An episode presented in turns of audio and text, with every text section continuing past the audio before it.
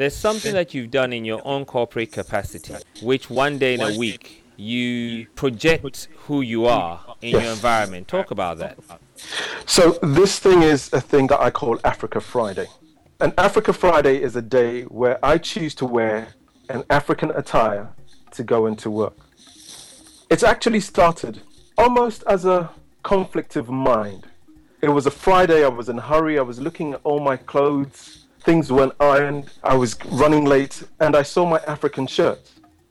And I had a conscious conversation with myself, which was, but why can't you wear an African shirt into a European workplace?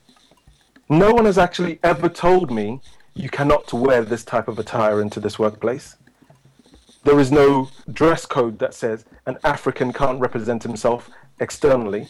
So I had to take on board that somewhere in the process I had limited myself. So on that day, I decided I was going to wear an African shirt.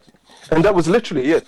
I'd like to say this was a deep ideological thing, but it wasn't. I was running out of time. I needed a shirt. My African shirt was ready. I took it, I put it on, and I went into work.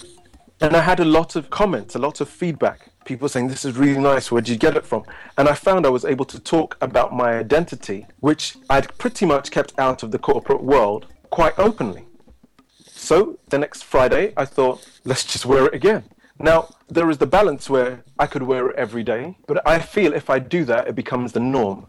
And my purpose for this particular Africa Friday conversation is to not make it the norm, to make people be intrigued and ask questions and give me an opportunity to talk about part of my identity, which I believe in the global marketplace has a valid place as any other nationality, any other heritage, and any other culture.